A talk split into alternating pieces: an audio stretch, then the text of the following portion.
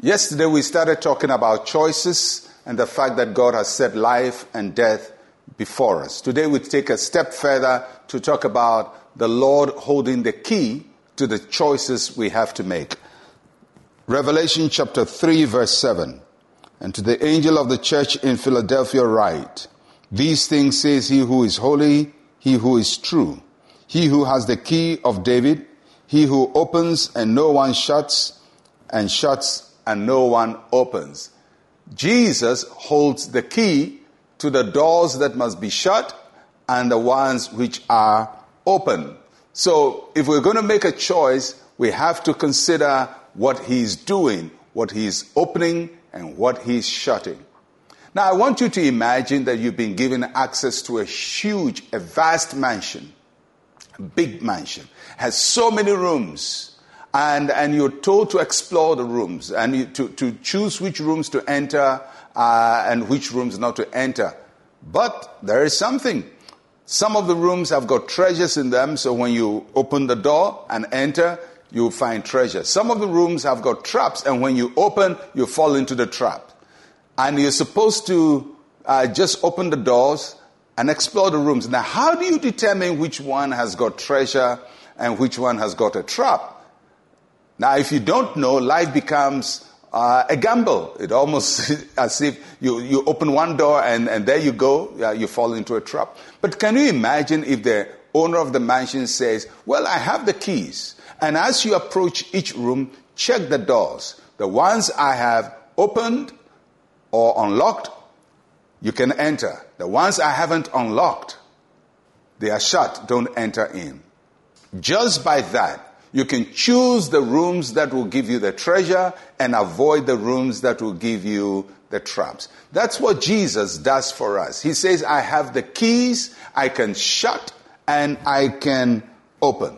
So in his message to the church of Philadelphia, Jesus says, I am the one who holds the key. I shut and I open. In our everyday decisions, we have to look out for what God has opened and what God has shut. He determines which doors we must enter into and which doors we must not enter into. So every day of our lives, we wake up to new opportunities. Some of the opportunities are for good.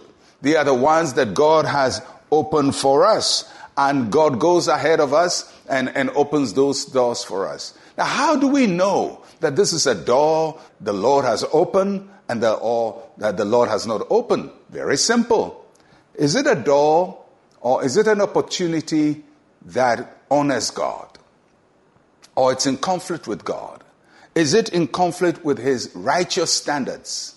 Or is not in conflict with his righteous standard. So if you see a door that is open, but it has all around it all kinds of activities that displease God, it cannot be the one that God has opened. So watch out for the one who holds the key and see whether he's the one turning the door open or he's shutting the door. In the same way, every day in our lives we see doors that look like great opportunities, but around them are thoughts and ideas and concepts that in our hearts we know this is not God's way. As you read the Bible, you find out this is not God's way. As you listen to the Holy Spirit, you find out this is not God's way. When the Bible and the Holy Spirit are telling you this door must not be open, don't open it because it's a trap. But when the Bible and the Holy Spirit are telling you it's an open door, then go in. Even if there is resistance, even if it's, uh, it comes with challenges, you know that according to God's word and the Holy Spirit, this is a door of blessing.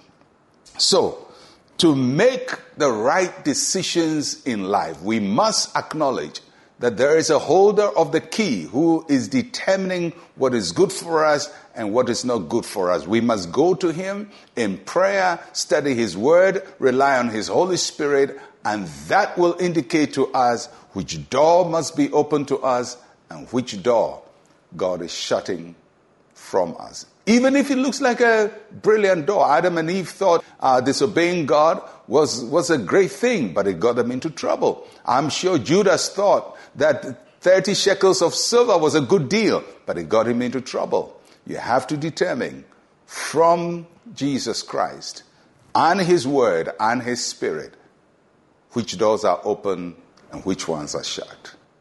Let us pray. Say with me, Heavenly Father, you hold the key to what is right for me and what is not right for me.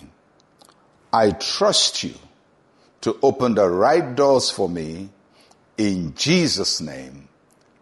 Amen and amen.